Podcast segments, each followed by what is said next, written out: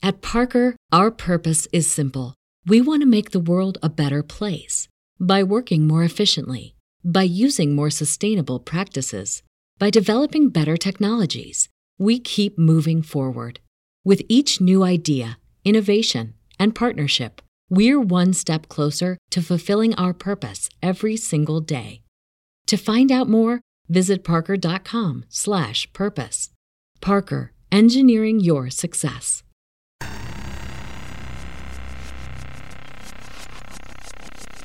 Welcome to the next installment of The Peripheral. My name's Justin. Uh, you might recognize me from the Generation Y podcast. Uh, this is about ethical behavior. I drive an economy car that gets really good gas mileage. It's not a Prius or anything. I buy cage free eggs. I only adopt dogs from shelters. I try to buy American products. I try to research anything that I consume or purchase with the intention of making the right decision and helping small business or an ethical company. The one thing I will not suffer is a hypocrite. Unlike most, when I find out that I am wrong, I do not double down. I reevaluate and I hopefully come to the right decision. When it comes to online pornography. We are inundated with website after website. Most of these websites are free. Anyone can access them, anyone can watch hundreds of thousands of hours of free adult content. I never thought twice about it until one day I received an email from a Kayla Jane Danger and this episode is what happened next. How this all started was I made a very ignorant, off the cuff comment saying, I think men are stupid for paying for porn. and this got a reaction out of you. Yes, it did. and why would this get a reaction from you? What do you do? I own a porn company. Um, I am an adult performer, and I have been for almost 10 years, or I guess over 10 years. And uh, yeah, if no one paid for their porn, I wouldn't be able to make a living. Mm-hmm. so that would be the number one reason that that got a rise out of me. Yeah. How do you normally you do uh, content site where somebody pays a subscription or pays via a la carte or yeah, so we have um, several membership websites, subscription based websites. Um, and then we also sell videos on demand. So if you don't want, you know, you think it's a scam and you're just going to get rebilled over and over, you can just go and buy the individual videos that you want to see, download them, and enjoy them. Mm-hmm. And, and do it ethically by purchasing it from the people who actually create it. A guy goes out and he wants to purchase so he can do that but as we know in this day and age, there's a million free sites out there. So when a person, because I know men and women both watch porn, absolutely. when a person goes out to say YouPorn, what exactly are they looking at besides porno videos? Uh, when people go to tube sites, what they are actually seeing is a majority of pirated uh, pirated porn. You're watching porn that someone stole off a membership site or someone downloaded from a VOD site and then proceeded to upload illegally to that tube site. They are taking basically all of my hard work and throwing it out there for in air quotes free yeah. um, because none of that stuff is really free um, there is a small percentage of the stuff you'll find on tube sites that is put out there by the companies who own the content um, but in the case of the biggest tube site, Pornhub, you have a whole bunch of companies that are all owned by the same company that owns Pornhub. So you get a lot of their work that's on there. They're all being fed by the same, you know, by the same company. They're all the same money. So they don't care that their content is on there. They want it on there for more advertising for their tube sites. Um, but again, the rest of the content that's on there is mostly coming from smaller companies um, or companies that aren't owned by them that are just getting ripped off. So, if I were to make a comparison, if YouTube, a mm-hmm. you know regular video site, were to be doing this, that would mean YouTube is owned by Time Warner or something to that effect, and they put out their own shows. But then any and every user or YouTube channel could put up the new Captain America film or whatever they wanted.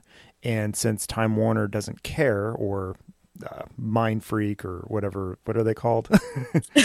Mind Geek. Mind Geek, sorry. Uh, if, if they don't care because it's not their content and and they're making money off of it either way. And and they're crushing their competition because who's going to go buy it when they have it for free? Exactly. So why does YouTube can't get away with this for the most part? I mean, I see takedown notices, copyright protection orders, all kinds of things on YouTube where I go to watch a video and it's no longer there. I've well, never seen that. the thing that. is you can do that on you can do that through Pornhub, but no one ever hears about it. You don't see those takedowns. Mm-hmm. Like if someone put puts a video of Prince up, they take it down and then they put a marker in there saying this, you know, this content was not able to be shown on YouTube or whatever. Yeah. You don't see that on these other sites, which makes people then go, "Oh, hey, my stuff got deleted. I'm going to go and, you know, I'm going to upload it again." so everyone can enjoy it again. Um, but that's not how it's supposed to work.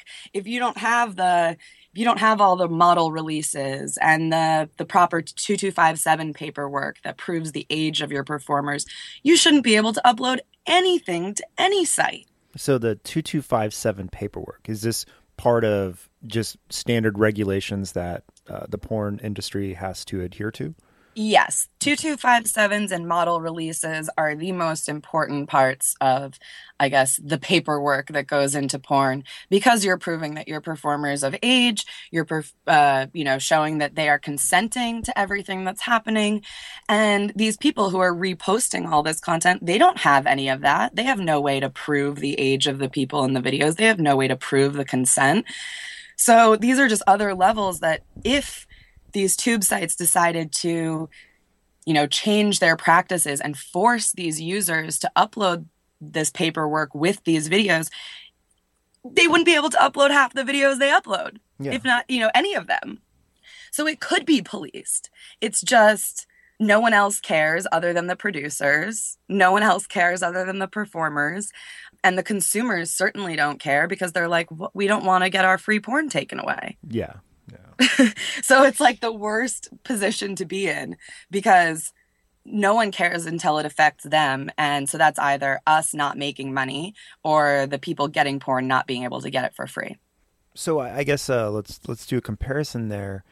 If i want to upload a, a, video to youtube i don't mm-hmm. i don't have to have anything really. I mean if i just took a family vacation video of you know me hanging out with my dogs because I don't have kids, um, uh, and put it up on YouTube. I don't have to have anything for that. But if I throw a Prince video up on YouTube, it absolutely is copyrighted, and they're going to do it a take do a takedown. Yep. So is is it just not regulated or sought after on these sites because nobody takes it seriously? I, again, I think it's partially because, you know, the tube sites that really make it the hardest are the ones that are owned by MindGeek, the ones that feel like their position is, you know, totally safe and secure because of how much of the industry they own. Mm-hmm. Um, but when it comes down to it, there are companies that do DMCA takedowns. Um, you know, I could go and pay someone lots of money to scour these tube sites, to find my content, to send the DMCA notices, to tell people to take down my work. But the same stuff is going to go right back up the next day. Yeah. This is why I personally don't pay for someone to do that. I do it myself. Mm-hmm. And I just bite my tongue and my lip and start to bleed every time I see all of this content, you know, like every every video, every whatever. Um but there are people that say they care. Again, it's just created a new business. So now there are these people who get paid to take this stuff down, but because it's never going to end, they get paid forever and ever. Mm-hmm. So it's like they might as well be on the side of the tube sites. it sounds like I, I don't know if this is the case or not, but on YouTube, let's say I put my Prince video up, they take it down, they give me a warning. If I do mm-hmm. it if I do it one or two more times, I can get banned from YouTube and they can shut my entire channel down That's probably not the case on these other sex tube sites. I'm assuming is they're not gonna. They say that it is. They say that if someone, you know, if someone does something bad, if they're posting your videos, if they have a certain number of links, they tell you that they'll suspend their account or they tell you that they've, you know, blocked their this user's ability to upload. But they're not blocking IPs. They're not like actually making it harder for them to upload anything. They're just saying, take a little break because this person's upset.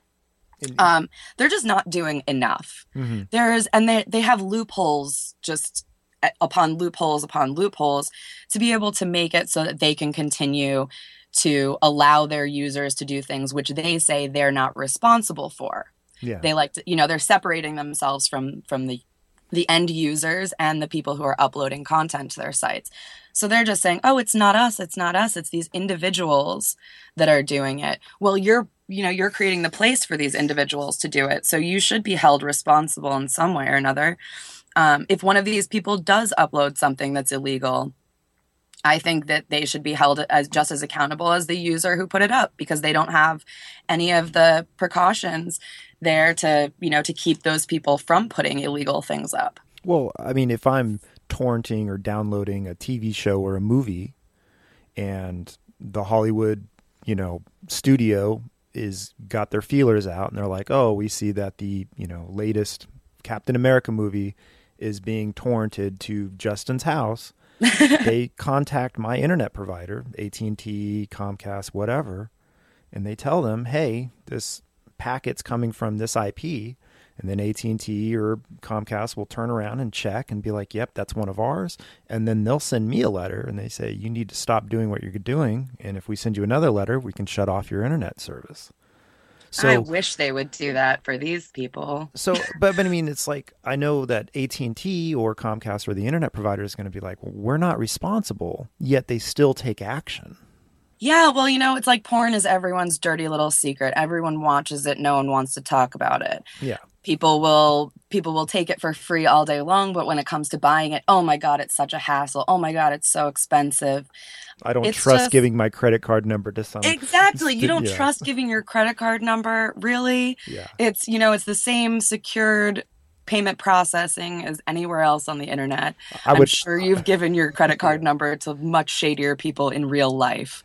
Like, yeah, I would argue that most porn sites and servers are probably more robust than who you're normally giving your credit card number to. I would say so as well. I mean, we deal with payment processors who pretty much exclusively deal with high risk businesses. Mm-hmm. Um, and when I say high risk, it's not really that our businesses are high risk. It's you know the transactions. Yeah. and because of that they do take it seriously.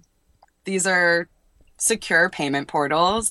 No one's getting your information. I am just accepting your money so that you can see the content you want to see.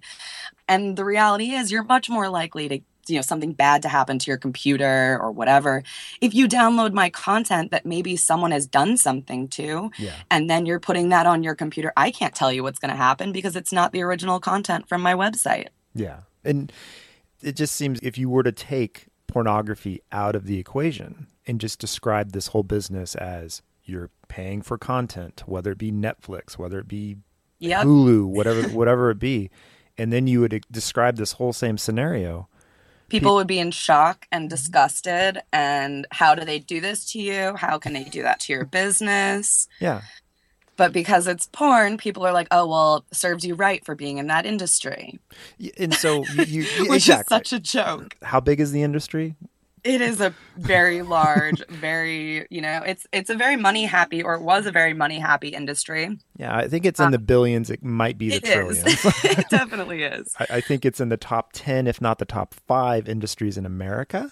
But so. you know i mean i've been in this industry a long time and i've been through the part of the industry where we all joked about how it was recession proof because all of us were doing really well while our friends were like just floundering. Mm-hmm. and uh the sad thing is that now, you know, now when kind of everyone else is like, oh, the economy's looking up, this and that, and then we're like, really? Because now porn is is really fighting for its position and really fighting to stay a business um, and a profitable one because of this mass idea that everything's free. Mm-hmm. And the reality is, I know of personally one website that is actually ethical free pornography. One website. And there are, I can, you know, think in my head of at least 10 tube sites that are not mm-hmm. ethical mm-hmm. yeah. pornography, not ethical free pornography. So that I think, you know, that definitely needs to change. And but it'll be a really sad day when all of the porn sites are covered in advertisements because no one wants to pay for it anymore. So what when you say ethical and unethical? So the uh, ethical porn, I would say, you know, it starts from the way that it's created, but it goes all the way to how you consume it. Mm-hmm. Um, and obviously, the ethical way would be to pay for your porn. Um, when it's created, I consider ethical porn to be um, porn that's created with the consumer and the performer in mind. So you want to have a safe and obviously consensual set for all of your performers. You want to have a place where the performers are getting paid properly, where everyone is happy and their concerns are taken, uh, you know, taken into consideration. And all of these things are important because that's how you get the best product when you have happy and productive workers. Um, and then on top of that, you have the delivery system. So your website shouldn't try to take advantage of your customers. You should have an ethical platform in which your customers or your members can enjoy the content that you've put out there for them. And then when I say ethical free porn, there's a great website called woodrocket.com. And literally, their entire website is free. They make their own content. They also license content and they put it on a, you know, a beautiful website where you can watch it for free. They have advertisers, they have people that back them, they have reasons why they can be free, uh, but they're able to do it ethically from production to delivery, which nice. is amazing. So we've kind of gone over the unethical tube sites that uh, allow users to upload anything, pirated content, literally use it to be their own monopoly and advertise for themselves and don't enforce regulations and whatnot. But are these unethical sites, are they part of the unethical creation of porn also? Um, I think the only reason this is kind of hard to say because I don't want to give anyone in particular a bad name that doesn't deserve it. But like I was saying before, the ability for people to upload anything without real there's no one really watching them until the content is up until someone says something about it. And there have been times in the past where Pornhub has had someone upload something that was taken off another site because a woman had used false identification for her performance and it ended up on Pornhub. And mm-hmm. that was, you know, it should never have ended up on the first site to begin with, but it wouldn't have ended up on a tube site unless there had been someone watching out for the content that was being put on there, someone looking for the releases, looking for the 2257s. So it kind of creates a loophole for people who are doing bad things to potentially say, you know, I'm an amateur, I'm shooting some weird illegal stuff at home, maybe, and then you know, I don't need to put it on a website. I can put it on Pornhub and all these people can watch it. And once again, there's no one there potentially to stop them until it's too late. Um, and I think that does, in some ways, incentivize, uh, I guess, the unethical production of porn or maybe you know like revenge porn situations there's plenty of those those situations that happen and then play out on these tube sites because again there's no one watching the victim doesn't even know they're out there. So, exactly. Um, until, you know, until a friend says something or someone harasses them on social media or whatever it might be. And, you know, that's absolutely terrible. But somehow, even those situations haven't made these tube sites, I guess, pay attention. These tube sites, do they pay the end user at all to upload videos? Like if if I created my could I create my own channel and upload myself to it and get paid by the the, the channel at all? I'm not 100% sure about that part. I do know as a producer that some of these websites, some of these tube sites have made money off my content mm-hmm. um, because Absolutely. they offer, you know, pay for a premium subscription to a tube site, which is the dumbest thing I've ever heard. You're looking for free porn, but you're going to pay for a premium subscription to yeah. a tube site. Okay, whatever. Um, but those people are then paying for porn that's stolen. So someone is making money off my content, but it's not me. Well, and that's because I've had someone say to me, "Oh, but I I've paid for your content before. I've got a a platinum membership to Pornhub and I watched your foot videos there." And I'm like, "But that that money doesn't go anywhere near me. You, You- just gave my money to someone else. Thank you." and and that's even worse because okay so let's just say i uh, you know i like a prince song and i overlay it my family vacation of my dogs running around my backyard but i don't sell that video.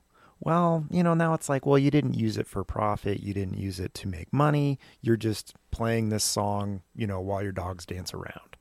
But if i were to turn around and sell a movie or a film or something with that Prince song, and now I'm making a monetary gain off of Prince, that's even worse.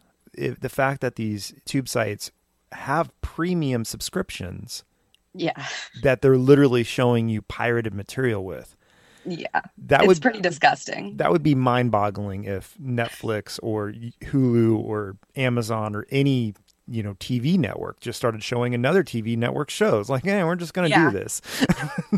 And- the and- first time I ever actually was sent pirated links of my content because I should preface this by saying the majority of the content that my company KJD Media shoots is softcore and fetish content. So I'm not shooting um, sex per se. I don't shoot men. I only shoot lesbian porn and Mhm. solo porn.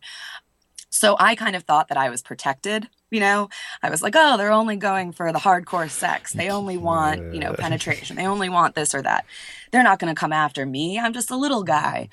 Yeah, I got an email from a fan because fans are awesome like that sometimes. Yeah. Uh, they're looking out for you. And this guy had sent me like a hundred or so links to my own content. Um, that if you click on it, you get a little, you know, scrambly version, really low res version of my video. And then you have the option to click another button to see the HD version for like $9.99. I almost threw up on my computer and I immediately got on the phone, called my lawyer, who made me cry because he just told me that I was such a small percentage of the money that they were making that even if I had gone after them, it wouldn't be worth it, that I would spend more money on the litigation that I actually would make back. And that was my first experience with being pirated. And it it just felt like, why don't I shut all my sites down now? If everyone can just see my stuff and pay for my stuff somewhere else, why am I spending this time making this? Why am I spending this time working so hard? yeah. Why do I want to keep doing this? And it's just it's pretty depressing when when all of your hard work just it just shows up somewhere like that for free. And that was the beginning of my oh my god, my stuff is getting pirated and I need to figure out a way to deal with this. Why does your lawyer tell you that it's not worth? Like, I, I would just assume that you could go after this person and sue the shit out of them. Well, at the time, um, this was, you know, kind of in the beginning of my career.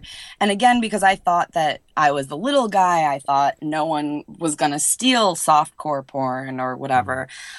I didn't individually copyright my pieces of content. So Oh. each piece of content to copyright, it's about $35. dollars Mhm. Um, and at the time, I had already had such a large catalog of content that I was like, how am I going to get all this money together to just copyright all of this content? But really, the only way to make any money off these kinds of lawsuits is to actually have each and every individual piece of content copyrighted. Then you have, I believe it's like a minimum of a $250,000 settlement, basically, on each Mhm. piece of content. Um, but of course, at the time, I was not you know, not yet aware of these things.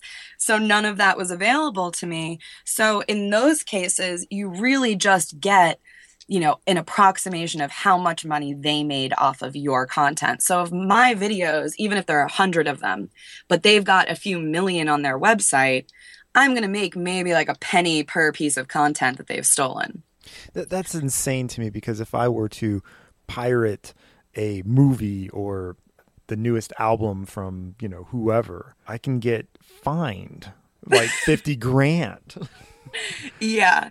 I mean there are there are two companies in particular in the adult industry who are pretty large companies who are not owned by um, by MindGeek, and they sue people a lot. both of these companies do copyright lawsuits like it's their job. Like they probably make more money at this point on copyright infringement than they do on their content, which it, is also kind of weird if you're making more money off your lawsuits than you are off your content. Well, th- those are called patent trolls in a, in a sense, but it's different because they're copyright trolling. But at the same time, kind of don't blame them for doing it. Right? You don't blame them because in this day and age, if you're not making money off your content because someone else is, the only way to do something about it is to go after those people each and every one of them. Go after the websites that are squatting and using you know a name that's very similar to your own and you know trying to squeak by with your content or whatever the case may be. But these two companies are are getting quite a bit of attention um, just because they're actually trying to take these people down and they're actually saying to them, I'm sorry, you cannot have my content. And no, you can't keep putting it up. Um, the only problem is that I do see a little bit of hope, tiny bit of hope when it comes to the tube sites because the tube sites have started to react to those companies. The tube sites have seemed to be able to I don't I won't say tell their users because they're not telling their users anything, but they've seemed to at least be able to monitor those companies' content from getting on the site. Why they can't monitor, you know, everyone's content from getting on the site, I don't know. Well, it's because you're now you're not a it seems like since the lawsuits, all of a sudden their content isn't being uploaded anymore. Yeah, you're not a threat because you're not threatening to sue them. It's these big these two big conglomerates that they're exactly. like, eh, we're, we're we're not going to mess with their stuff anymore. Exactly. But then again, you know, this industry for a while, the porn industry was really becoming like kind of this new cottage industry where people were saying, you know, my other job sucks. I want to do something that's fun. I want to maybe explore my sexuality in a way that I haven't before there are a lot more cam sites um, so there's a lot more accessibility for like you know anyone to just say hey i want to be on the internet. I want to be naked on the internet. And that was great. There was a really nice entrepreneurial spirit that was happening in the porn world. And i loved that. But now it's kind of getting taken away. And the only people that are surviving are these huge companies that either bow down and sell part of their souls or themselves to MindGeek, or they're just too big to hurt. Whereas these little companies, these independent companies who are actually creating the kind of porn that people should be seeing, you know, something different, something that's not just, I mean, no offense to people who like, you know, Barbie doll looking people having sex, but that's not really my thing. And there are plenty of other people who want to see something different. So it's kind of it's kind of also like homogenizing the porn industry because if you don't have these little companies you just you don't have a lot of the niche porn that's out there. Mm-hmm. um, and these companies can't survive without money or you know without being able to at least compete against the bigger sites or you know not have all of their content out there for free. That's where i'm i'm kind of torn on it because i absolutely know that you can't stop the internet people are going to pirate and copy and do this all day long and it's you're trying to spoon out an ocean trying to fight that. Um, but at the same time i'm a free market capitalist kind of guy and I, I like competition because competition is what drives innovation and drives costs down.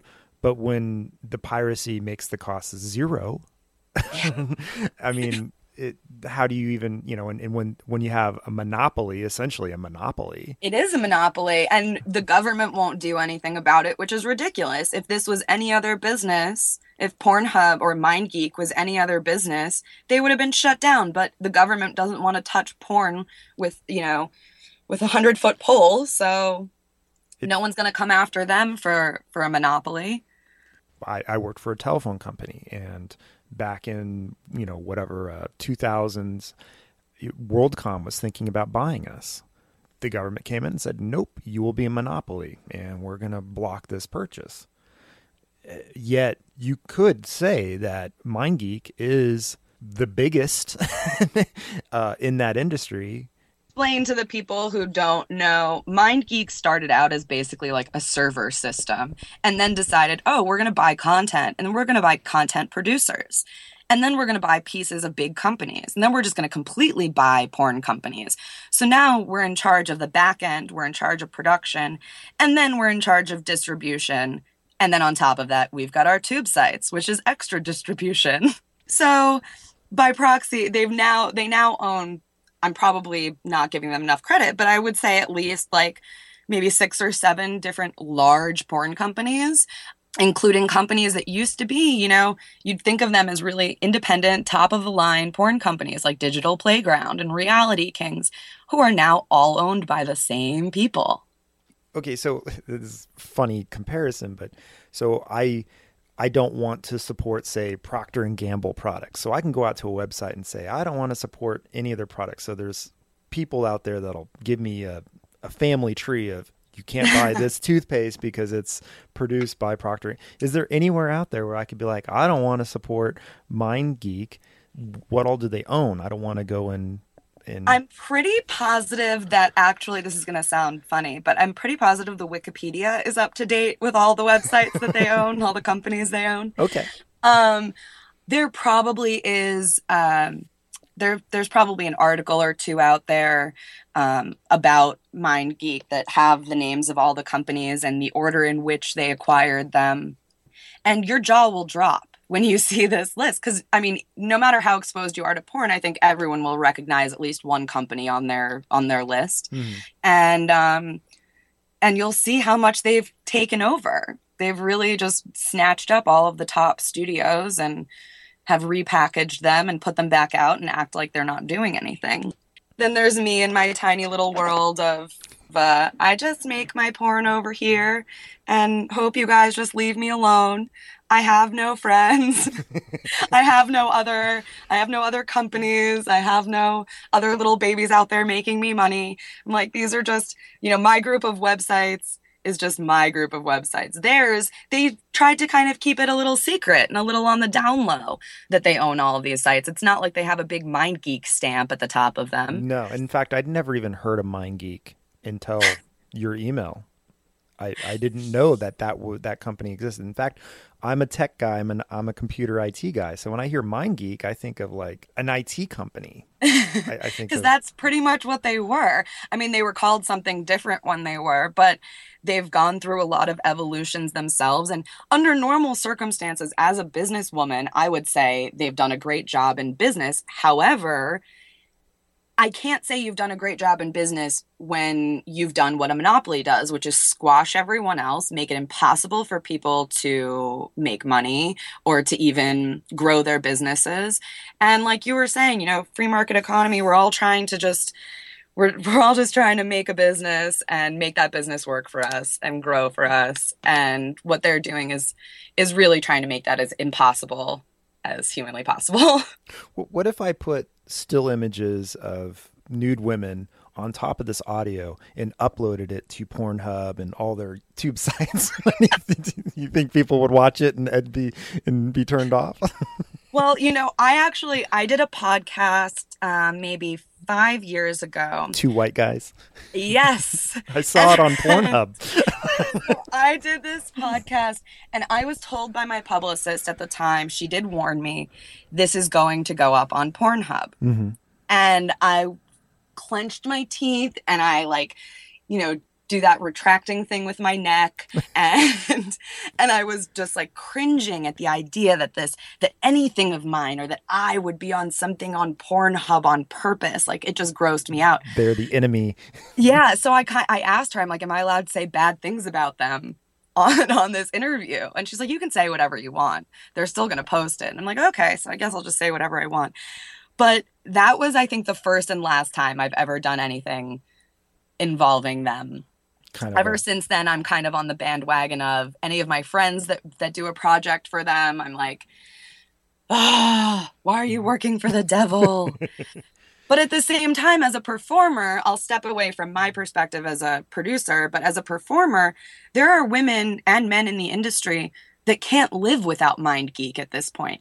If they were to do what i'm doing right now and speak out against them they'd find themselves blacklisted from all of those websites that they own yeah. They would find themselves unable to work. And that's terrible. No one should be afraid of, you know, these are people who don't necessarily have job security to begin with, who don't necessarily have a you know, it might not even be a career. This could be a part time job.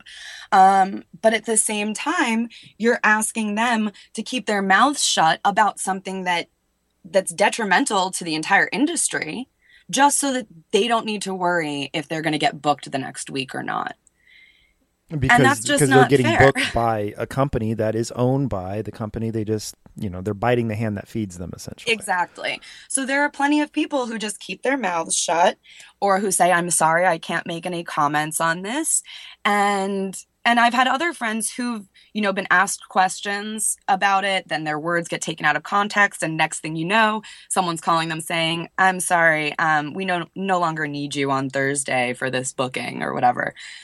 They really need to watch themselves. They need to watch their I guess what they say or watch their mouths which again as a woman in this industry i would never tell another another person another performer to hold their tongue about anything that they find unethical um, the only way to make this industry better and to make other people realize that it's not you know degrading and disgusting or whatever they feel about it the only way to do that is show that we all have agency that we are all individuals that can make our own decisions and speak for ourselves.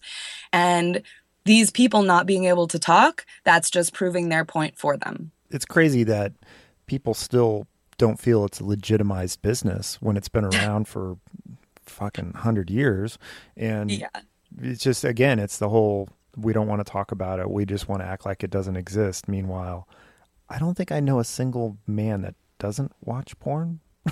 Yeah, a single woman that doesn't either. yeah. To be honest, you know, I I've been in this industry a long time and I went through phases where, you know, I I'd kind of keep quiet about it or someone would ask me what I do and I'd say I'm in production or whatever because I I didn't want it to be the focus of the conversation. Oh, look, it's a parlor trick. She owns a porn company. yeah But at the same time, it's my business, it's my livelihood. I am proud of it. I love my job. I love the content I create. So I want to talk about it. I want to tell people what I do. And luckily, I'm I don't know if it's an age or I've been doing this long enough that I really don't give a shit what other people think Well, necessarily. shouldn't And I will tell anyone and everyone you ask me what I do, I own a porn company. Mhm. And I will help, you know, educate them in any way I can. Um, but there are obviously some people out there that you can't educate that don't want to be told that I could be, you know, a well-adjusted adult or that my my parents love me and that I have a good relationship with my family or that I'm married or anything like that. People are like, "No way."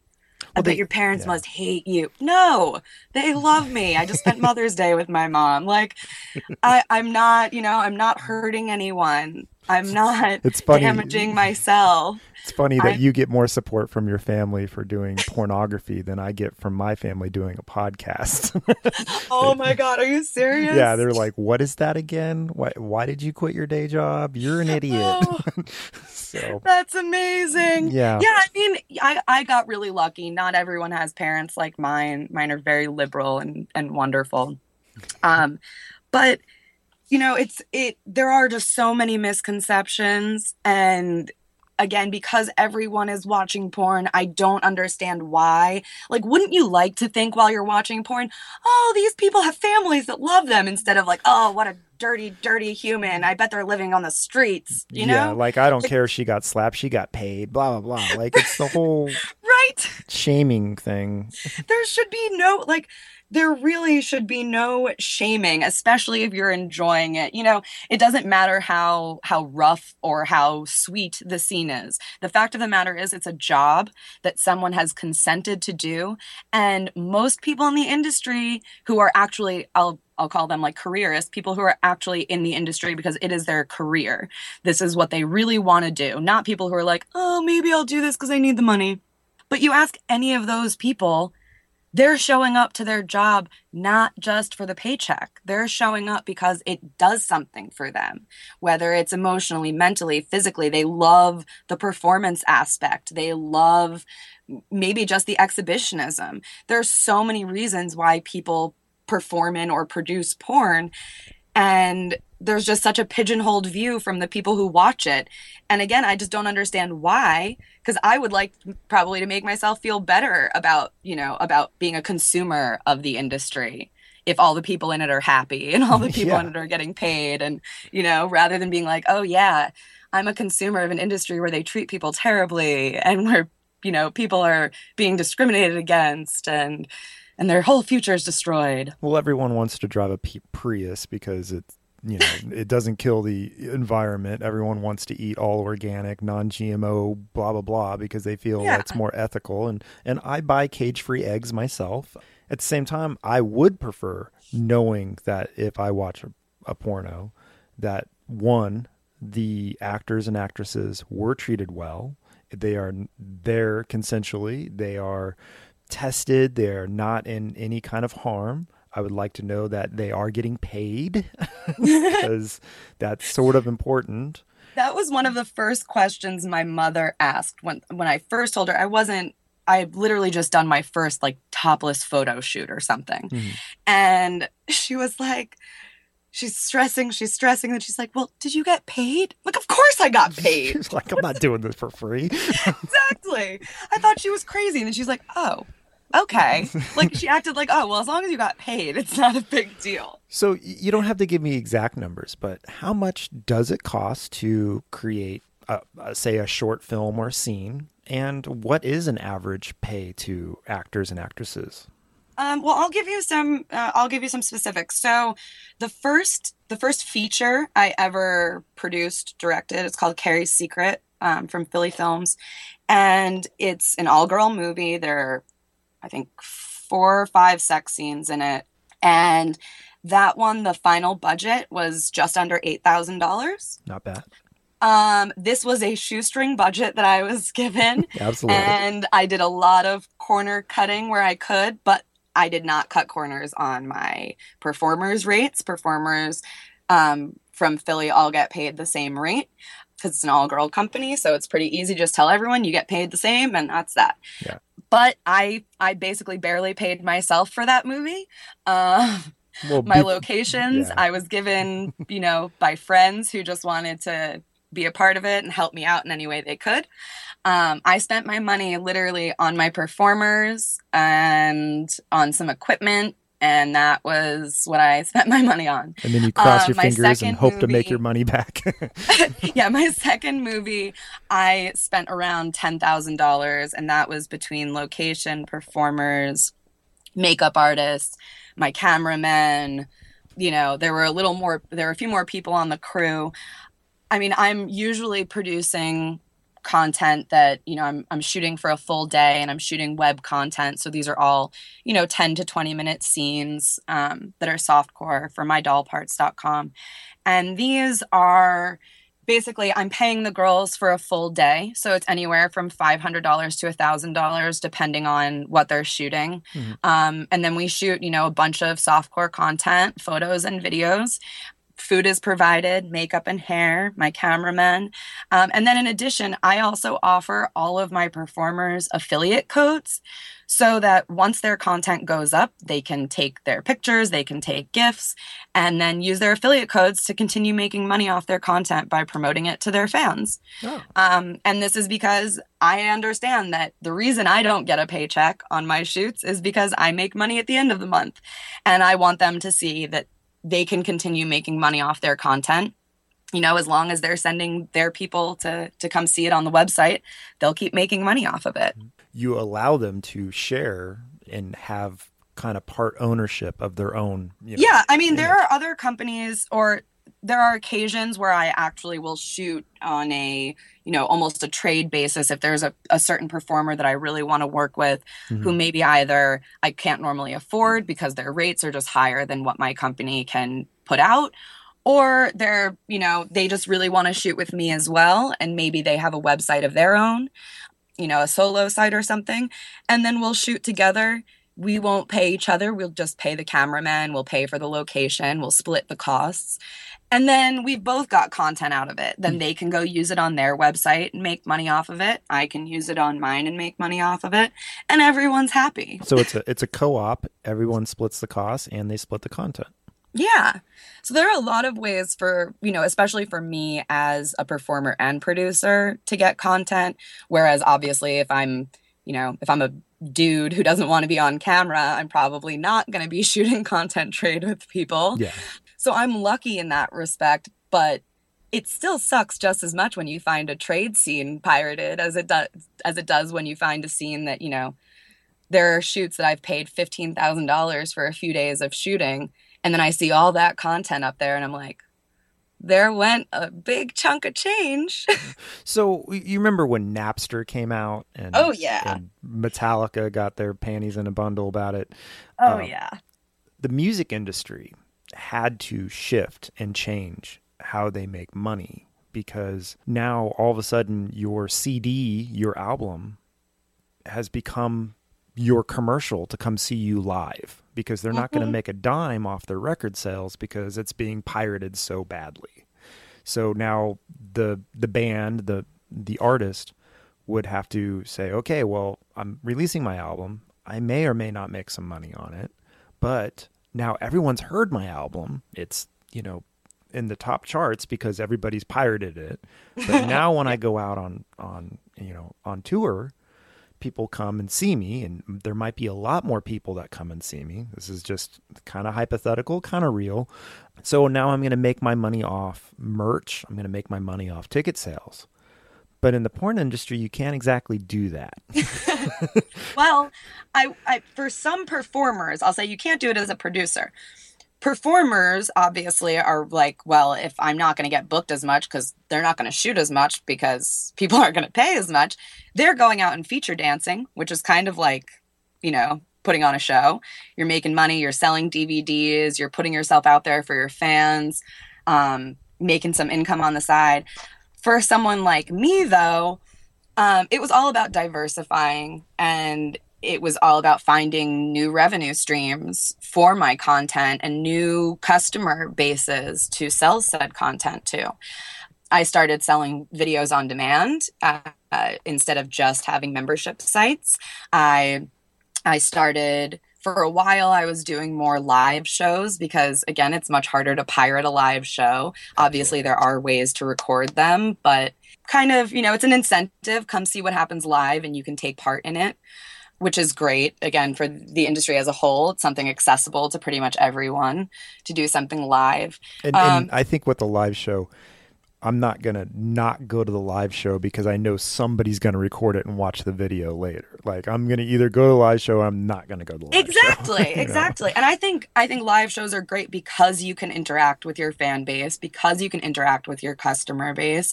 And again because you it's I mean, yes, some of these live shows are scripted in certain ways or or at least directed in certain ways, but there are plenty of them that are completely free form, completely open to whatever interaction does happen or whatever the fans want to see.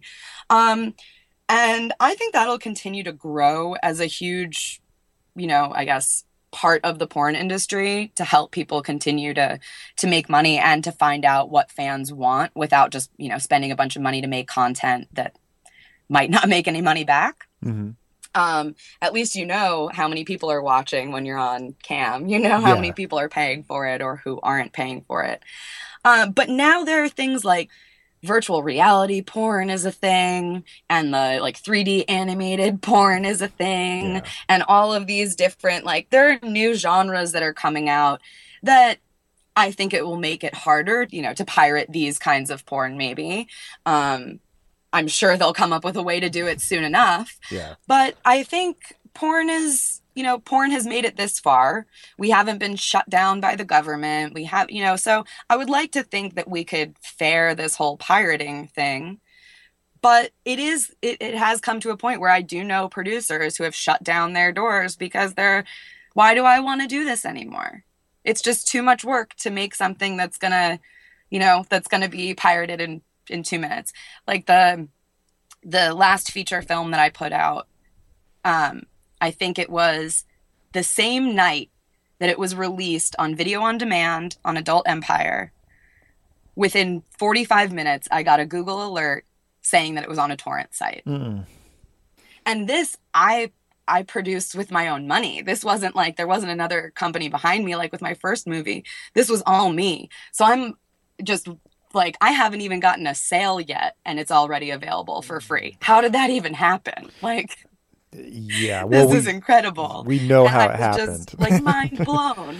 yeah, that's. Wouldn't you want to shut down after that? yeah, I, I kind of would actually. I mean, luckily with with my podcast, I rely on sponsors and uh, t-shirt sales. Now I do sell premium content where I sell an episode for like two dollars, and funny enough, I've never gone out to the torrent sites to see if my premium to see if your stuff is on there. yeah, and and is on one side it's uh, it would bother me. On the other side, I'd kind of be happy people are listening, but at the same time, it's like, well, hey guys, you know. To be honest, I would not be the least bit surprised if your premium content was out there. It probably is. I know it's so depressing to think about, but I I hate to say it, but I kind of this is going to sound really evil. I kind of like the idea that someone that's not in porn is going to feel the pressure of, of having their premium content stolen because it does suck. But it also seems like, you know, in your position, you have so much content out there for people to listen to for free. Yeah.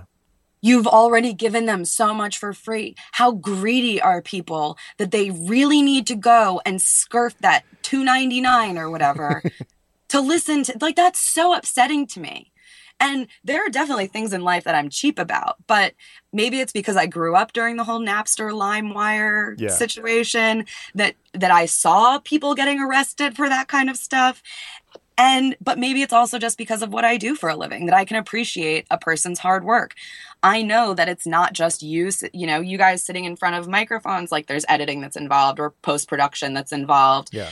And that's things that other people don't see. Maybe you guys have assistants helping you with that. Maybe you don't. Who knows?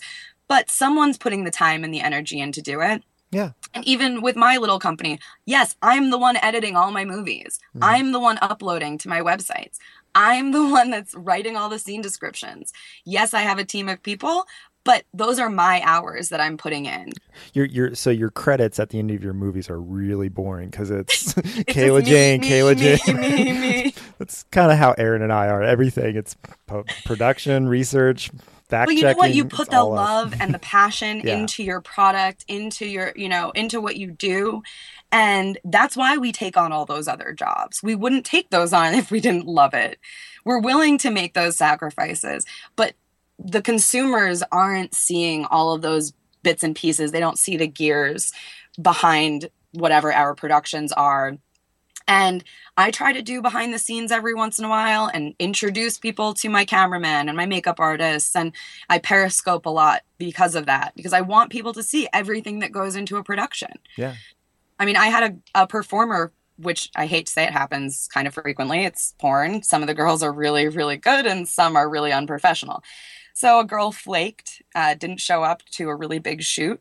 And I tell her, I'm like, well, the whole crew is here. And she thought I was talking about like my gang.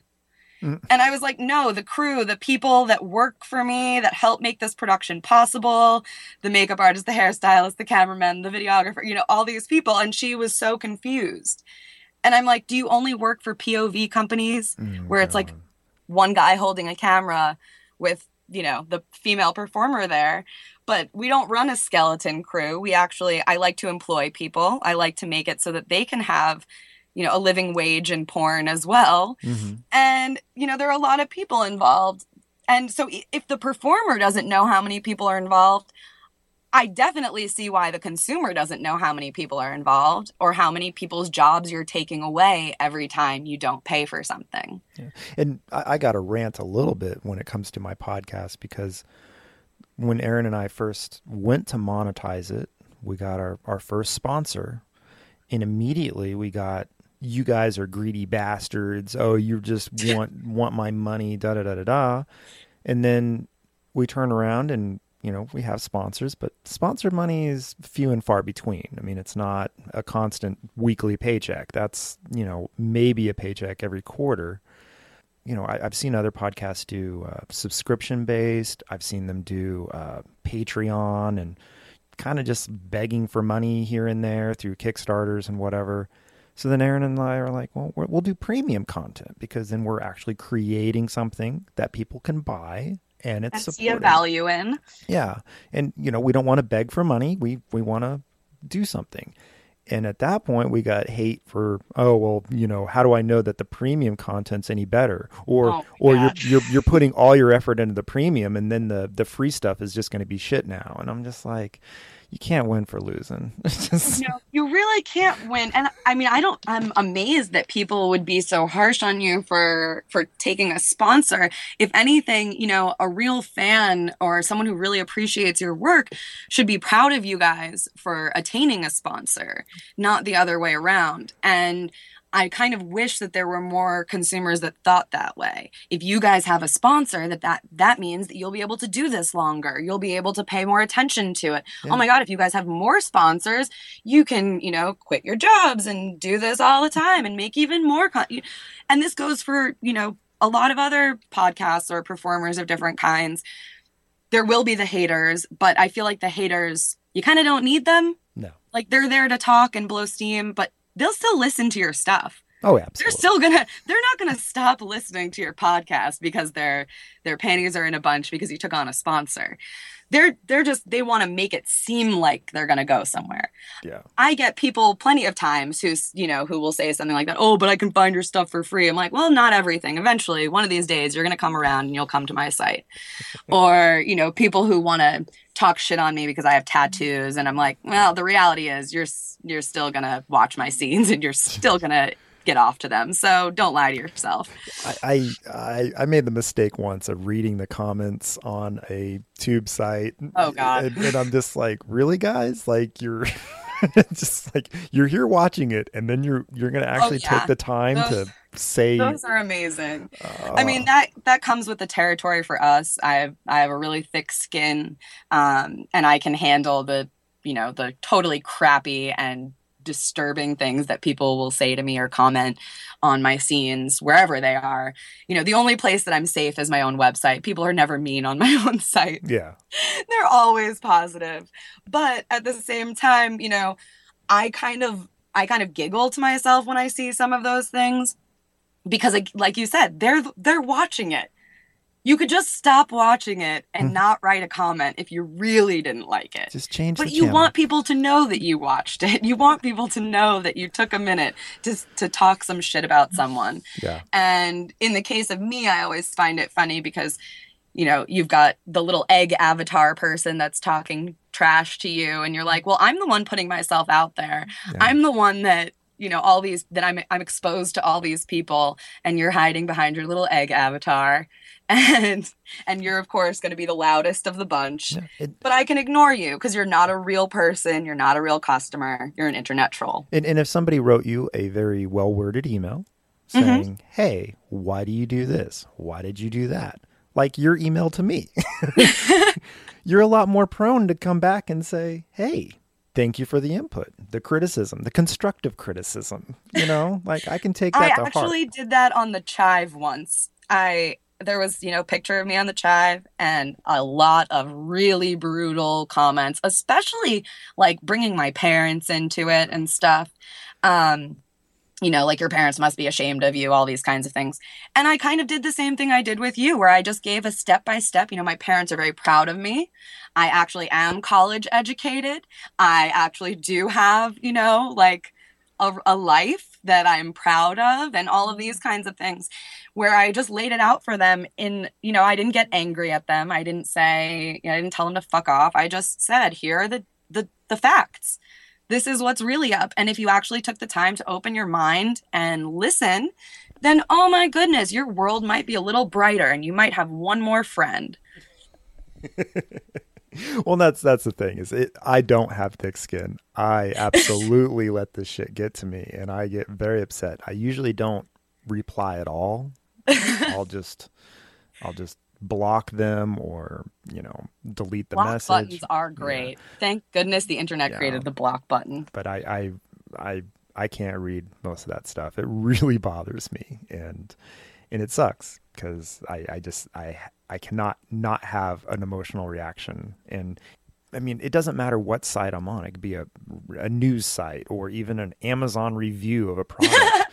and you'll just see this hatred and this just political garbage just start coming out of people. I never will understand it. And because the internet is a safe place to be a horrible human. You know, and when, that's the sad thing that the internet is a great place for people who want to take all of their bitterness out on someone, who want to take all of their, you know, unhappiness and aggression out on someone or something that they don't know or have never been a part of um, without educating themselves. And unfortunately, you know, America's great at telling people you don't need to be educated about something to talk about it. well, I mean, and, and sadly, you could put a news headline out, but then the story could be the exact opposite of whatever the headline was. Mm-hmm. And no one even takes the time to read the article. Yeah. they just, I mean, am I wrong? this is no, this is totally true. Uh, but you know, this is this is the I guess the times we live in, and I I don't know what what my career would have been like had I been, you know, born a few years earlier or started a few years later, or what this industry might be like, or, you know, but with, we've had to, social media wasn't really a thing. The, the most social media was like Facebook and MySpace when I started my company. Live Journal. yeah, and Live Journal. So, oh my goodness, back in the day, so many Live Journal fan fictions about me. It was creepy. Oh. Um, and now we have you know people posting my content on twitter people posting my content on instagram. And now i have to police those sites just as much as i police pornhub.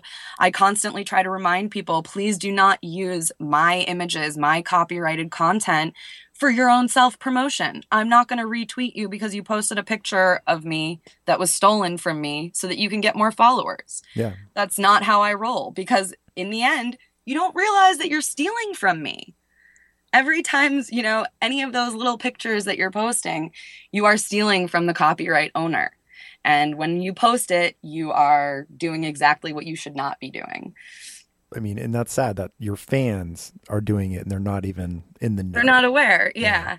and and i have i've written some pretty um some pretty intense blogs on the matter. I wrote one called like 10 things to never tweet your favorite porn star. um, and it's a great guide for fans of all kinds. And it goes for not just porn stars, but any, like we were talking about, musicians or actors. Don't go and send them links to their pirated movie or their pirated song or their pirated YouTube video or whatever. Don't send them links like that. Yeah. Don't promote to the rest of the world where you can buy their or where you can watch their stolen stuff. That's never going to endear you to someone you're a fan of. Like it seems like it would be just a no-brainer, but it's not unless they're informing you like hey your shit's out here. You should probably go check it but out but even then you know? do it privately. Yeah. you have my email address. Exactly. my email's at the top of my twitter page. Send it to me there. Or, or, you don't need or, to post it for everyone else to go check it out. and there's private message in twitter. There's private message exactly. in facebook. There's direct messaging in every social media. Exactly. Figure out a way to get it to me privately so that you're not just making more people go watch it. I'm like i love it. All of a sudden it went up by 10000 views. Great yeah. There's nothing more depressing than seeing a Pornhub video of mine that has like a million views. And I'm like, if I just had a penny for every one of those views, I'd be stoked right now. But yeah. no. None of my those people. videos on my site don't get a million views. I wish they did. Well, and, and sadly, you know, going back to my analogy of a, a you know an artist or a band is out on tour. Well, you know, okay, so I got to hear their entire album for free, and now I'm going to go and see them live and buy a $50 t-shirt or I'm not. And that's the thing is I go out and I see your video out on a free site. Do I ever go and seek out your site and then pay? No, the, the return rate is not there at all. Exactly. And people will say that all the time. But isn't it advertising? Isn't it like free advertising? No, it's not. No.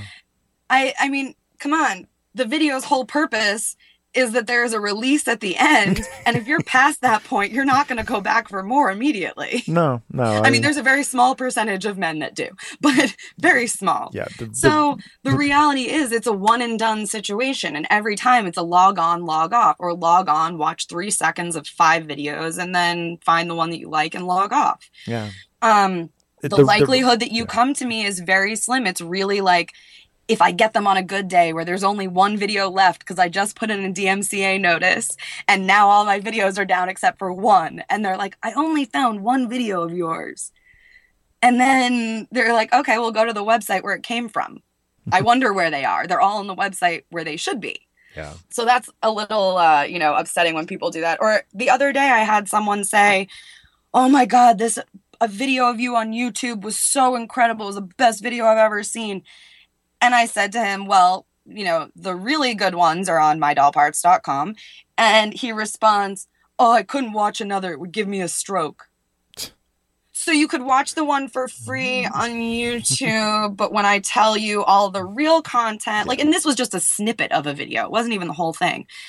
Like, I tell you where the real content is, and instead of being like, thank you for the information, I love your feet, I would love to continue watching, you know, your videos. No. It's like no. it's like telling your waiter or waitress, "You gave me the best service I've ever had at a restaurant." Okay, well, hey, leave me a tip. Show me how much you appreciate it. zero Oh, I, I tip. could I couldn't leave you a tip. I mean, that would give me a stroke. right i was it's just like the the excuses that people have or the way that they think about it is just so weird to me and i guess you must feel it in some ways too because people listen to podcasts doing all kinds of things people listen to them and focus on them completely or they use it as background noise while Yeah. they're doing other tasks Mhm.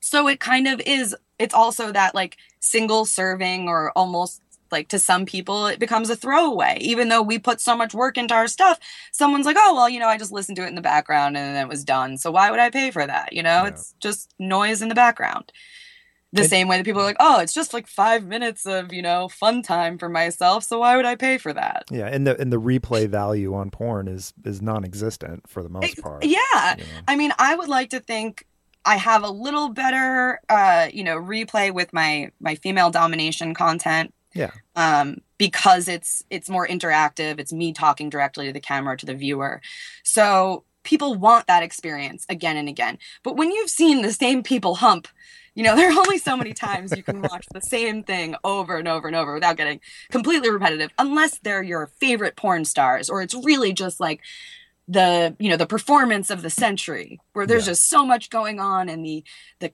chemistry is so amazing that oh my god you need to watch this this is just your scene you watch it over and over and over Yeah, I mean, but again yeah. that person isn't going to go hunting for anything new yeah. The only I, in my life personally, the only thing that has replay value is music. I don't even watch movies. Like my favorite movie, I've probably only seen it twice. I mean, I just really don't. Yeah, I just don't rewatch Wow. or I don't go back and reread books. I I just yeah i don't reread books Yeah. either that never works for me i'm like Yeah. no but i remember too much you know I'm one and done on most things in my life. yeah so i mean if you're going to be one and done i mean i run my my two membership sites that i update regularly mydollparts.com and kayla jane pov um, they're incredibly different in the way that they work. Mhm. my doll parts is very typical as far as a membership site goes. You join there's tons of content because the site's been around for like eight years. Um, tons of content when you join and then every three days there's a new piece of content So whether it's a photo much- or a video. How much is it? it is, I believe the first month is twenty nine ninety nine, hmm And you're getting, you know, if you were to buy all these videos individually, that's like thousands and thousands of dollars worth Yeah. of scenes. So it's a pretty good deal. And then, you know, you have all this content forever. You leave, you come back, you'll still get all the content that's been updated. Kayla Jane POV, however, starts out at fifty nine ninety nine, and then it rebills for about $30 a month. hmm This site is completely different. I call it curated content. Um, you start out with about, I think there are 20 or so pieces of content on the site, um, 20 videos. This site is, I would say, 99% videos. And when you join for the first month, you get an update every single day. And they're put in a very specific order because it is a female domination website. It's done in a specific order to kind of train the person into the site, to show them what's going to be happening, to show them kind of the breadth of content that we have. And then after that, you get content every other day for as long as you're a member.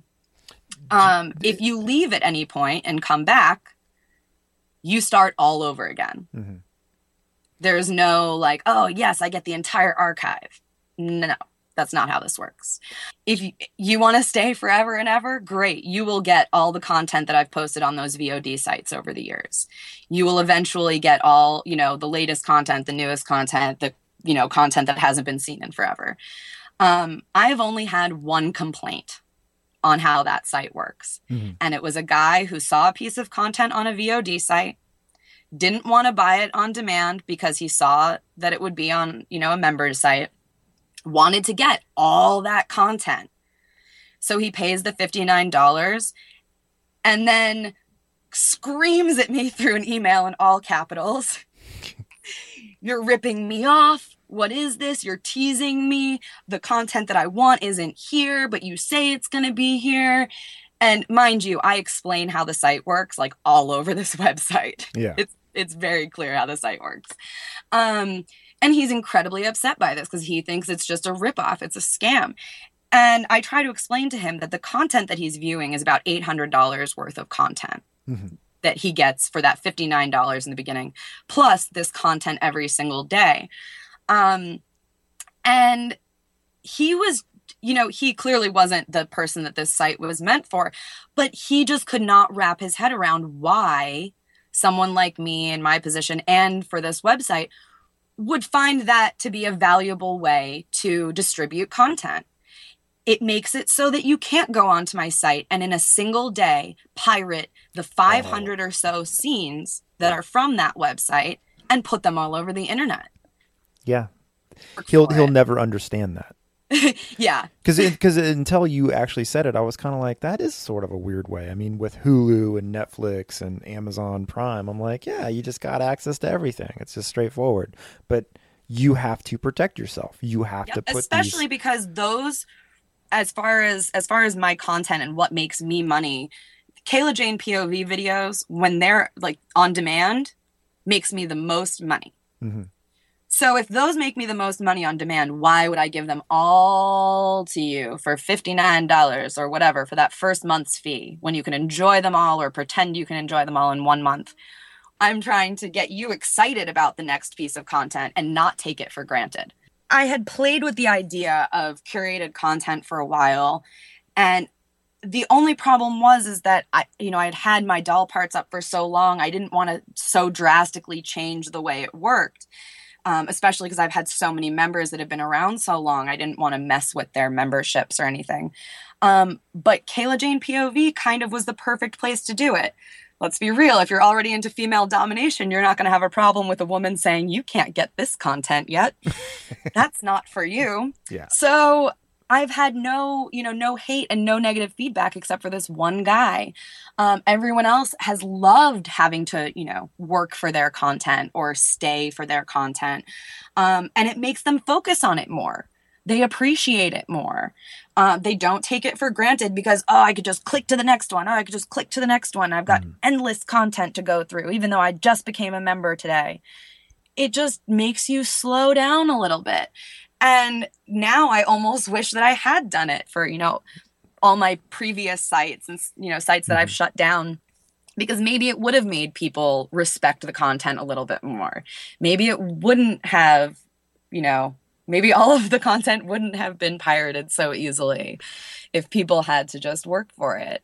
And again i wish i could do that with my doll parts but you don't want to mess with something when it's been going good it's just it's it's tough i mean it's always gonna i have a, a feeling it's just always gonna be a struggle to figure out am i doing this right or am i am i enticing more members or am i shutting people out because of the way that i do things I mean, if you've explained it up front, the guy obviously just didn't read it. And we're, oh we're- yeah he admitted he was a he admitted that he was a poor consumer for not reading it Mm. and not realizing what the site was about however he still went to my billing company after i told him i'm sorry i'm not giving you a refund because you have no reason to get a refund you've enjoyed the content for several days yeah. um, but he threatened a lawsuit or whatever he threatened. And my billing company, whenever they're threatened with a lawsuit, they cave. So he got his $59 back and still got to enjoy my content. Luckily for me, my billing company does block the IP address of those people. So he will not be able to be a member of any of my sites Yeah. again, Yeah. at least from that IP address. Because now, now, not only did he get to enjoy your content, but he didn't even have to pay for it. I'm part of that MTV generation. I want it now, and I'm used to Netflix and Hulu and all these things where I pay just a flat rate and get access to everything. So I see where the mistake was, but I guess if after explaining it, he still goes after you, that's lame because I'll be like, okay, my bad. I didn't read it. Right? Uh, yeah, I, and I he admitted to me, you know, um, yes, I get it. I was an idiot for joining this site when I should have just bought the video on demand or whatever. Yeah. And I'm like, this is why I give people options though, so that they don't feel like they're the only way to get something is this way or that way. I would like to give people options. I get it. Not everyone has $59 to spend on a website. Not everyone has $30 to spend on a website. Mm-hmm. But don't tell me that it's too expensive. It yeah. might be too expensive for you, but for the content you're receiving, for all of the work put into it, for all the money that's been put out to make it, it is not too much money. In it's, fact, it's like nothing. Yeah, it's it's what you have to charge. I mean, I wish that we could run on a Netflix based economy, you know. I wish that that would work for porn, but it just doesn't. There's no way to you know to give that much content for that low a price without you know there's no way for me to to get the kind of viewership that Netflix has. Well, and you're you're an independent small business compared yeah. to a lot of these other channels and Netflix and Hulu and ever. So, you know, it's like you're trying to compare okay, I can go to Walmart and buy this frying pan for $5 or I'm going to go to the mom and pop shop. Well, it's $12 there. Well, I'm not going to pay $12, but well, okay, then go buy it from Walmart, who has a little Chinese kid making it. You know, yeah. you, you, it's hard and to feel compare. bad about it because yeah. that's not ethical. Yeah, well, and, and that's the thing is we all do it every day. I'm I'm always looking for the the cheapest, lowest price, and I think, well, why would I pay that much here when I could pay this much here? But let you buy your cage free eggs. Yes, I do, and I pay an absorbent amount for my cage free eggs, and then I don't even eat them all. And it's like I eat half of them, and they're wasted, and it's terrible. then you feel even worse about it. Yeah. You're like, never mind, all of that ethics just went out the window because there are starving kids in another country that I didn't feed with my last three eggs. Yes, and and so I, I get the mentality because I have it myself, but at the same time, if everybody feels so ethical about all these other things, why not feel that way and practice those beliefs in well, all aspects of life.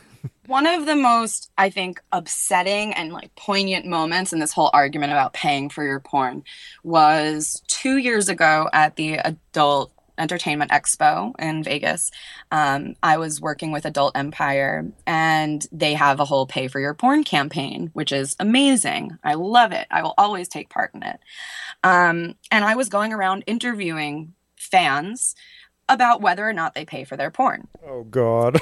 and you would assume because these people are paying a you know hundred something dollars to be at this expo that you would hear a resounding yes of course we pay for our porn no um so i would interview people and ask them do you pay for your porn wait for their answer if they said no which happened more often than not i would kind of give them that horrible face and then um, proceed to inform them and educate them about why they should be paying for their porn. Um, for the people that said yes, I would get so excited. I'd give them free stuff. Mm-hmm. and then I'd ask them how they pay for their porn. Do they join membership sites? Do they buy DVDs? Do they watch videos on demand? You know, what is their favorite way to get this porn? And I heard a, a, variety of answers and a variety of reasons. You know, people who still buy DVDs because they don't want to give their credit card number out on the internet, yeah. or people who buy membership site uh, subscriptions because they're just obsessed with one porn star and they just want to watch all of their work. Um, and you know, then there are people who are collectors. They love like you know, this is kind of an old school mentality, but they love the box covers. They mm. love having that little piece of of history, that little piece of merchandise. And then there are the people who, you know, get the secret little flash drives filled with porn or whatever. It used to be the VHS boxes. Exactly. You know. It used to be VHS boxes now they're DVD boxes. um, but to me, you know, I was, those people made me so happy, but it didn't take away the sting of the people who would wait in line for like two hours to meet what supposedly their favorite porn star. And they've never bought one of her DVDs or they're not a member of her website. Yeah. What? And they're not even smart enough to lie about it. Yeah, and they're not even smart enough to lie about it. I'm like, you're 10 feet away from this woman right now who you've just been waiting all this time to get her to sign like your hat. But you've never paid money to support her career. You've never paid money to support her name or whatever. Like, that is mind blowing to me. You claim you're a fan of this person, you pay this money to be here and meet them, but you don't actively participate, you don't actively support them through the purchase of their scenes. Yeah. That's just, I mean, how many people, I mean, maybe it's true for the analogy that you were making about going to see a show. You go to see the show, you pay all the money to see the show, but you watch the album for free. I mean, you listen to the album for free. Yeah. That's the part that I don't understand. How those fans can really feel like fans. And I mean, maybe at the show at least, that money, that door sale, that, you know, the merch that's sold there, all of that's going to the band or the group or the singer or whatever, or most of it. But none of the, you know, adult entertainment expo money, door sales are going to the performers. Yes, they're getting paid to be there by the company that they're signing for. But but but, but you not could at all least of them are. There are some girls who go on their own dime, put Yeah. up their own booth, absolutely. stand there for you know hours signing pictures and posters and whatever, not making a dime, putting They- out money. They could at least buy something from them Yeah, right there and then have them sign it instead but of they'd rather buy a beer Yeah. or they'd rather buy a coffee or a pack of cigarettes like it's not even that much money these girls are like five dollars for a poster ten dollars for a dvd you know like they're not asking for a hundred dollars a picture no. but somehow it's like the where people are willing to spend their money in the world of porn is just skewed. There's no concept that they're doing something wrong. I had plenty of people who you know i'd i'd be looking at them like they were crazy when they told me oh i watch it for free. I watch it on the you know on this tube site or that tube site. And i'm i'm trying to explain to them how that doesn't work or why it's wrong why it's unethical why it's stolen and they're just still looking at me like but i thought that that's where porn comes from you know like as if as if a porn tube whatever you know some tube site is like the new netflix creating their own porn and just putting it out someone even told me they thought it was licensed Yeah, yeah.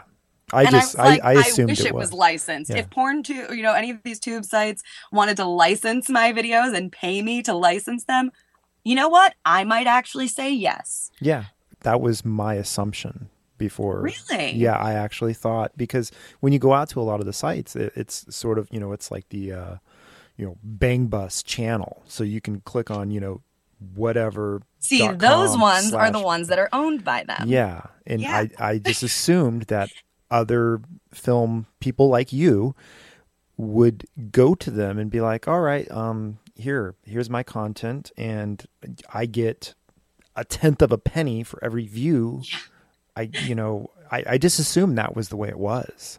Well, now there are some companies. I was um, I was actually interviewing the, I guess I'll call her owner director of um, Girlsway Network, Bree Mills, and I was asking her her opinion on you know the current state of porn and paying for your porn and the tube sites and everything, and she said something that kind of shocked me, which was that they recently started, um, or they recently kind of teamed up with uh, these tube sites, and that they have started to allow them a certain amount of content.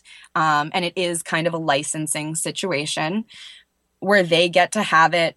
It's linked into this to their site, so you know any click throughs they get credit for it, and then they get new members um, to their website, to the actual website where the content comes from. And there are a few other companies that are not owned by um, MindGeek, but that are starting to use this practice because they realize, well, if they're going to have my content anyway, it might as well come directly from me. So at least the watermark is still there. So at least the quality is still there. So at least, you know, there's some semblance of this is actually what the content should be instead of, you know, having like half of it cut off to get the watermark out but, or but are whatever they getting a things that dime? pirates do. Are, are the are the tube sites giving them anything for this? Um yes, there is there is definitely a financial aspect to it where they are getting some kind of something for it. I don't know exactly what they're getting. I didn't go that far to ask her because I am not willing to I'm like I'm still not on your level like that. But they're also a bigger company. They're owned by Gamma Entertainment, which is a large company. I am just me. Mm-hmm. Yeah, yeah. so it's like they can take a little bit of a hit to make money. I can't take a hit like that to make money. But I, I, I understand your your logic there, but at the same time, if you could get any money from them, wouldn't that be a plus? Yes, it would be. I mean, I know it's not the same. I know it's not.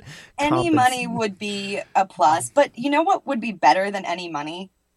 Some actual I don't want to say legislation because Yeah. I don't believe the government will ever help in this matter, but some self policing would be great.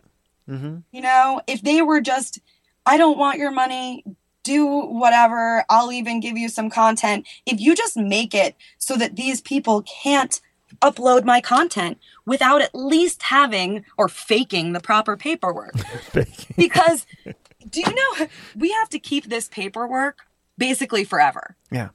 And we also not only just have to keep it forever, it has to be readily available for audit 24 hours a day, seven days a week. If we get notice to present our paperwork, we have to be able to snap, make it happen. As an independent producer like me, I pay a place to store all my paperwork. I have a deal with them. They know and understand that if at any time, any day, these people want to see my paperwork, it's locked up there and they have to open it and they have to show them the paperwork. Not only that, but I have to go through, you know, every piece of paperwork, every signature, two pieces of identification for every person that performs with me, photographs of them holding their identification. You know, there's so much involved that I have to take responsibility for. And So- that takes up plenty of my time that I could be making more porn with. So you're But- you're telling me it's easier to buy a gun? Yeah, it is. It is easier to buy a gun. okay. Absolutely. Making porn is hard and and there's a lot involved. And if uh yeah, if it's easier to buy a gun and it's easier to post my porn for free than it is for me to post it to make money, that's messed up. Yeah, and, and and I guess the better comparison is, I could run a gun shop, and all I have to do is run a background check on you, and keep the document that says you purchased this gun from me. That's it. There's only Yeah. one piece of document, you know, the the bill of sale and the background check. That's it. Just to put that in perspective for people. That's mind-blowing. and we're not and we're dealing with consenting adults. Mhm. We're dealing with, you know, we're we're it's just a business. We're making movies. Yeah. and I've done I've you know I've acted in mainstream movies and I mean the the paperwork I signed as an actor was not as serious as the paperwork I had to sign, you know, to be a performer in my own productions. That's pretty sad. Yeah. I have to keep my own paperwork and every time I shoot for my own company, I have to sign new paperwork. That doesn't make any sense. You'd think that by now I would know that I turned 18 many years ago and that I have the paperwork from when I turned 18. But no, we need to do it every single time I shoot just to make sure I'm still over 18, just to make sure that nothing's changed. like what what's that uh Benjamin Button like thing where you're yeah, not you know, exactly. All of a sudden, guys, sorry, I turned 17. I can no longer shoot. It's magic. It's a new it's a new thing they're doing in LA. Mhm. I wish to have to do all of that, but then it's so easy for them to to do whatever they want, disseminate all this porn for free. But for me to sell it, I have to jump through so many hoops. I have to give everyone my social security number, all of my addresses, my business license, my, you know, if you're an independent contractor or if you're an employee, there's so many things you have to do. And then the government asks you what you do for a living and tries to take it all away through taxes. Yeah, yeah. Oh, mm. I love it. I keep telling, you know, my CPA every year when the government starts taking its clothing off for me or making it easier for me to do my job, then I'll be happy about paying the taxes I pay So as independent producer. so you're you're moving yeah. and where where are you going? What are you doing? And are you going to continue your your pornography business? Oh my goodness. Well, I'll start out with saying yes, I'm continuing my pornography business, Mhm. uh, but no, it is not moving with me. Okay. So I'm keeping my business based in Nevada, Mhm. the great state of Nevada. Um, because the United States, as messed up as the internet is, the United States is a nice, safe place to make porn. Yeah. Um, I happen to be moving to a country called Dominica. oh. not the Dominican Republic. Mm-hmm. Um, little tiny island in the Caribbean and it's a very religious island. It's a Roman Catholic island, uh, so they're gonna love you. is not really looked upon with a you know favorable light. So no one there really knows what I do. Not that I care if they eventually find out, because it won't be what I'm doing there. Um, I'm actually opening an eco retreat. Uh, I teach scuba diving and I mm-hmm. teach scuba instructors. So I'm going to continue teaching on the island um, and basically creating a place for people to come and just enrich their lives through nature. Nice. Very cool. Yeah.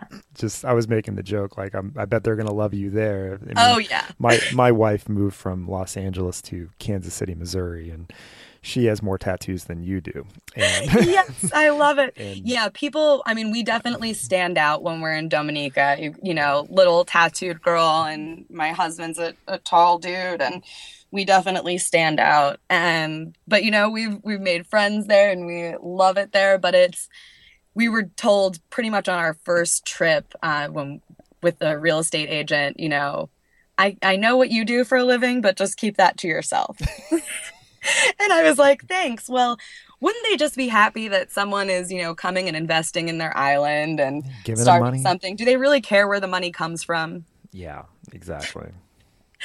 but at the same time it also goes towards you know people and their ideas of what what it is that we do and i had someone ask me the other day what's the biggest misconception about what you do and i'm like well it's probably that i do hardcore porn because I don't. Mm. Um, and I can be in this industry having never had sex with another person on camera, um, still making a, a great living at it and loving it and creating things that people can enjoy and get off to. It doesn't necessarily mean that, again, that I'm having sex with someone else, you know, on camera for a living. All right. So I'm going to give you the hardest question I'm going to give you.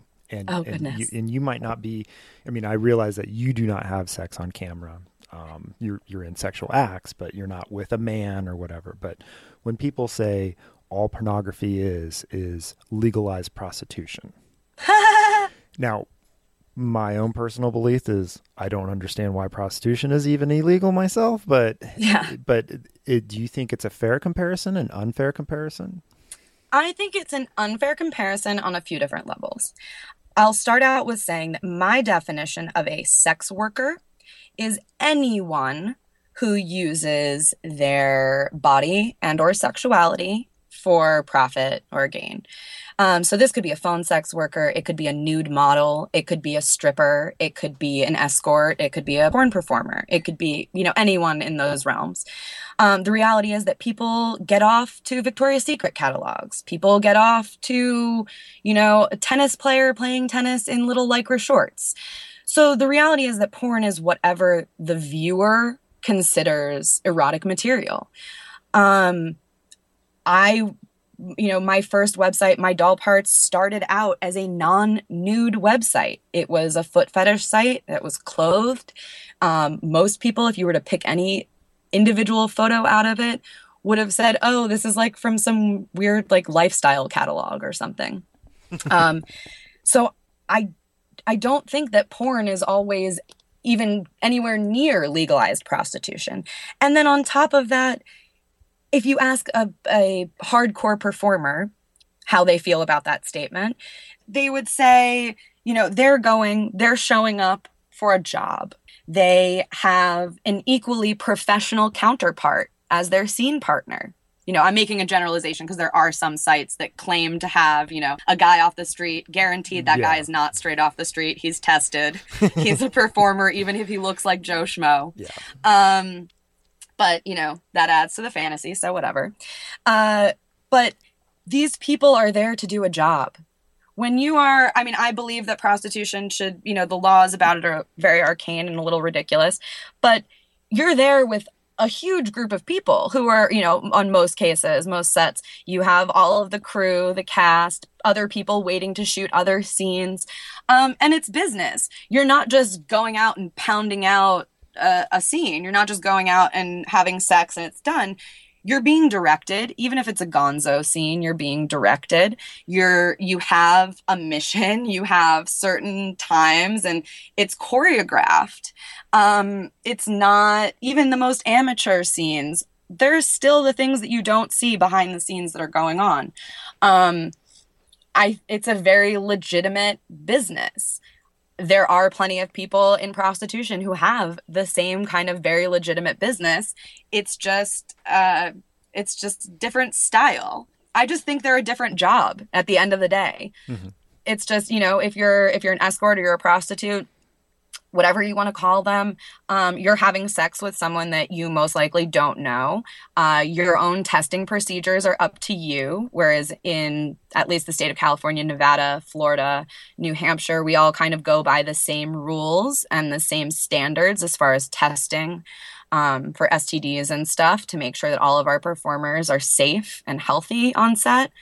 Um, without these things, it wouldn't be the same industry. So because prostitution is not you know legal across the board there's no set of standards like that which mm. is to me what makes that the health difference or the safety difference between current prostitution and making porn if those things are not kept up on a porn set if you're not paying everyone if everyone's not consenting or if everyone's not you know happy with their scene partner or whatever then it kind of becomes more like prostitution. Mm-hmm. it's you're out in the wild west of you don't you know if you don't know if they're tested or if you don't know what's going on or who you're having sex with that day it's getting closer and closer to in essence prostitution on film. That was a great answer actually.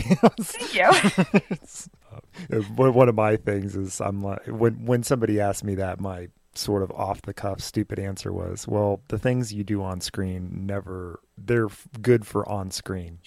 Well that is absolutely true too. You ask anyone in porn you know how much of what they shoot you know feels as great as it looks it or you know the other way around. When i shoot when i shoot hardcore lesbian porn for example i tell the all the performers beforehand I don't want you holding each other's hair back unless you are pulling it.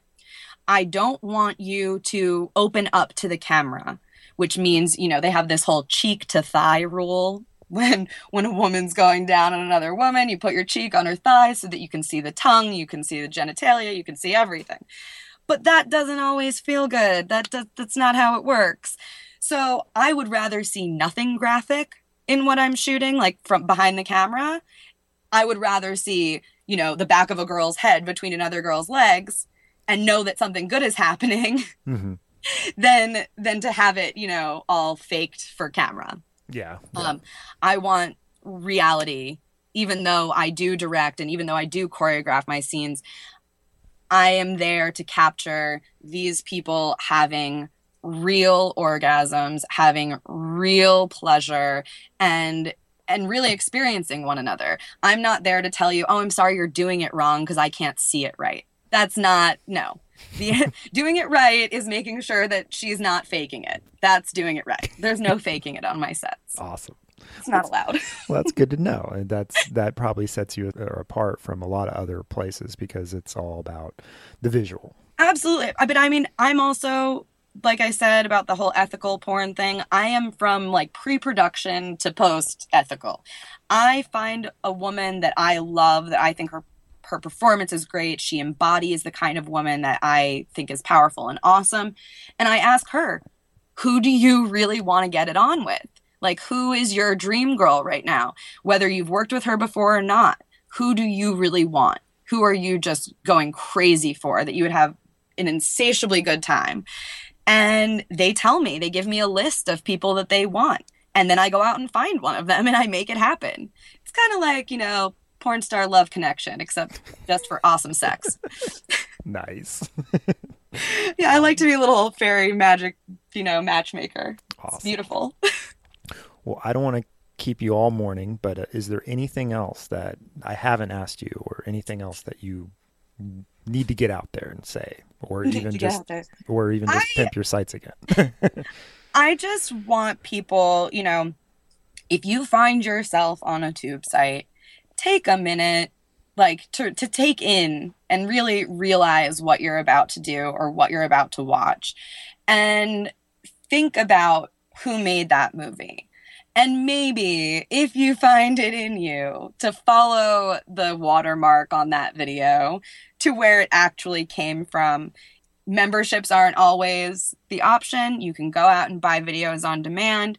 You can download them and own them forever and ever and watch them on repeat if you're someone who can, unlike Justin.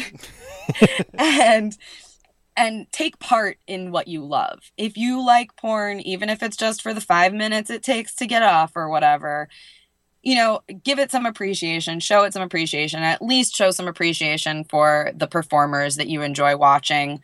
You know, you have a job and so do they. So just think about it that way. I don't want it to take away from your enjoyment, but just, you know, appreciate everyone's job in the matter of course, check out my websites. MyDollParts.com is my favorite. It's my baby. But if you're into women telling you what to do, then KaylaJanePOV.com is definitely for you.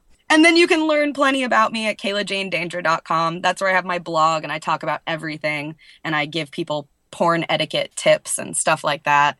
Um, I'll probably be doing a lot more of those because clearly, you know, we've touched on a bunch of things today that that people should know more about. So yeah. I, I would like to continue educating them hopefully it'll make the rest of my time in the porn industry uh, both profitable and more enjoyable and less stress if there's less of my content being pirated.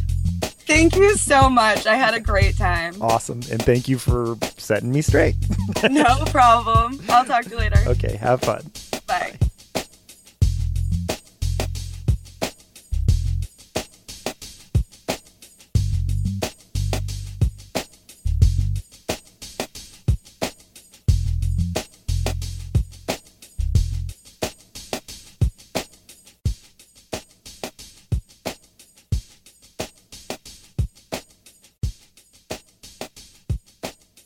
you're a woman over 40 dealing with hot flashes, insomnia, brain fog, moodiness, or weight gain, you don't have to accept it as just another part of aging. The experts at MIDI Health know all these symptoms can be connected to the hormonal changes of menopause. And MIDI can help with safe, effective, FDA approved solutions covered by insurance. 91% of MIDI patients get relief from symptoms within just two months. Book your virtual visit today at joinmidi.com.